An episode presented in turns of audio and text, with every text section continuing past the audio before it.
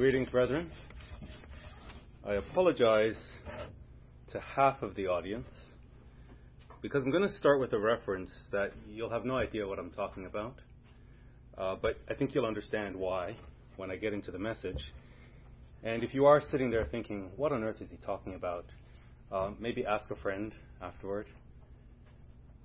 So, it was a different time, really a different world. I was probably seven years old at the time.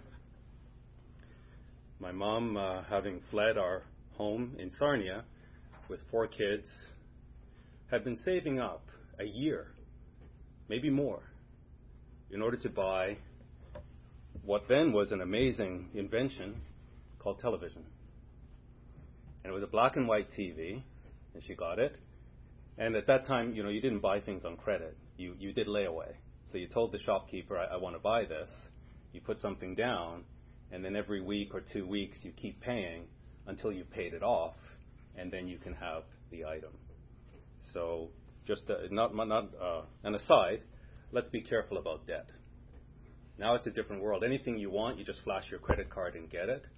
But let's remember that debt is a form of slavery.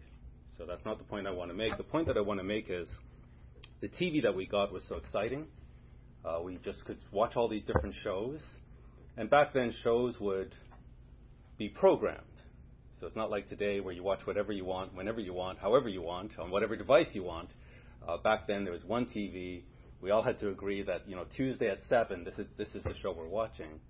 And unfortunately, some channels came in really strongly, but others not so much. They were kind of fuzzy, and there was this thing called vertical hold, where the, the, the screen just kept flipping up, and you had to sometimes bang the TV to get the hold to, to, to the, the, the uh, screen to hold. But most times it would flip, and it would be a snowy image, and we would watch it anyway because that was the channel that this show was on, and we wanted to watch it. But the image that was being projected was actually a high definition image in the studio. The problem was with the reception the television, the antenna, the technology that we were using could not bring the image to us in high definition. This, I think, captures the problem of the church today. We don't have strong reception. We don't have a high definition view of what God wants us to see. It's grainy. It's snowy. It doesn't hold. And what we need to do is have that high definition view of the future. You might say, well, Adrian, what do you mean? What, what evidence would you point to to say we don't have a high definition vision of the future? And when I say we, I'm speaking of the church. I'm speaking of the covenant people. I'm not speaking of our congregation particularly. I'm not speaking of our organization or administration, CGI. I'm speaking of the Church of God, the covenant people. Those of us who have the Holy Spirit today, who are part of the first fruits community. We don't have the clear, high definition vision of the future that we need to. Proof, Adrian. What's the proof? Well, look how easily division creeps into the church. The world decides to hate white people. We must hate white people. The world decides to hate Orange Man. Orange Man bad. The world decides to hate and despise the unvaccinated. Yes, unvaccinated dangerous. And now the world decides to hate Russia. Yes, Russians bad. God forbid that a Russian and a Ukrainian belong to the same congregation. With how easily we can be manipulated, how easily and quickly we can turn on one another. And now we're seeing cancel culture on a mass scale. You mustn't hear from RT News, Russian television. No, Russians are bad now. Russians are evil. Well, Proverbs 30. Let's go to Proverbs 30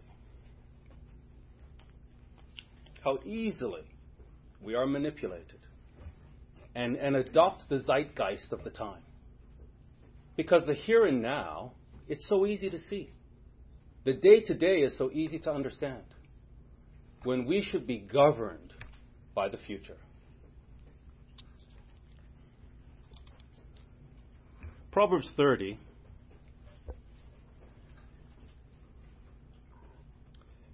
and verse 12.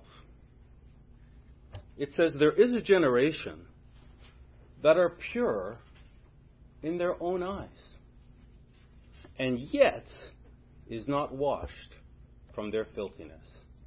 I would say that's our generation. Why? Because we have moved away from Torah. We have moved away from biblical morality.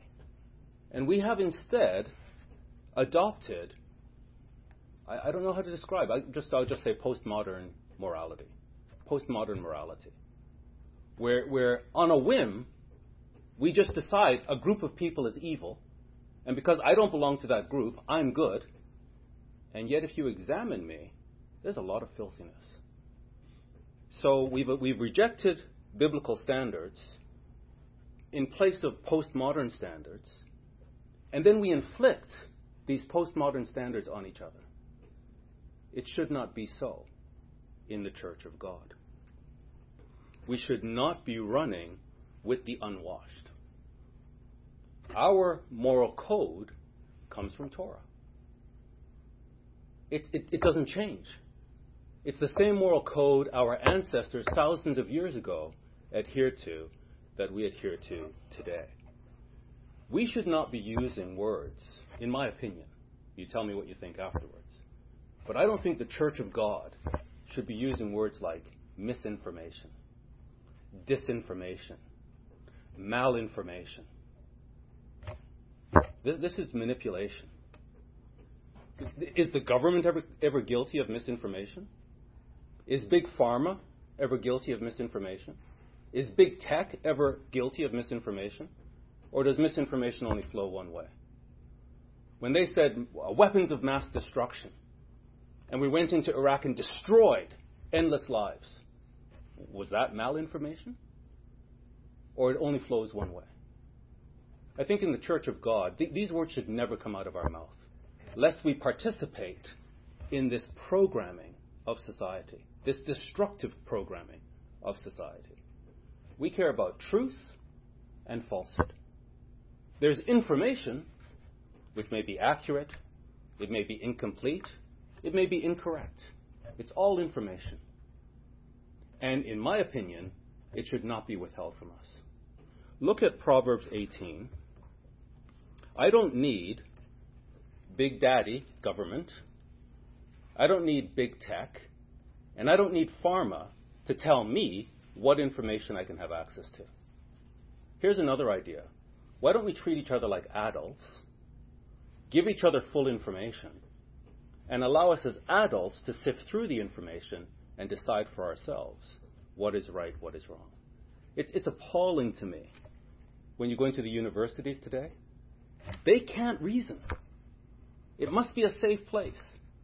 And if you ever present these students, future leaders, any type of information that doesn't fit with their, their paradigm, they literally freak out. If you go into university and somebody tells you that, hey, I'm a they, and you happen to say he or she, they will go ballistic.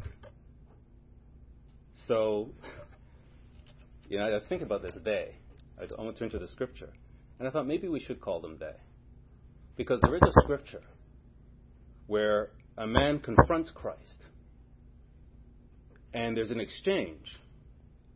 And at the end of the exchange, Christ says, Who are you? And he says, Call me Legion, for we are many. There are many spirits possessing this person. That's a they. So you want us to call you they? We acknowledge. Because the, the level of evil that is coming out of universities today. It's appalling. Proverbs 18 and verse 15. Oh, verse 13, let's start there. Don't tell me it's misinformation and therefore I can't have access to it. Don't tell me it's misinformation and therefore I should just hate the Russians and I must now side with the Ukrainians. Do you know what I've decided? I've decided I don't know. I've decided it's a very complex issue. It, it, it's not an issue that started yesterday. I, need time to study history to get the full context of the situation. What I do know is war is evil.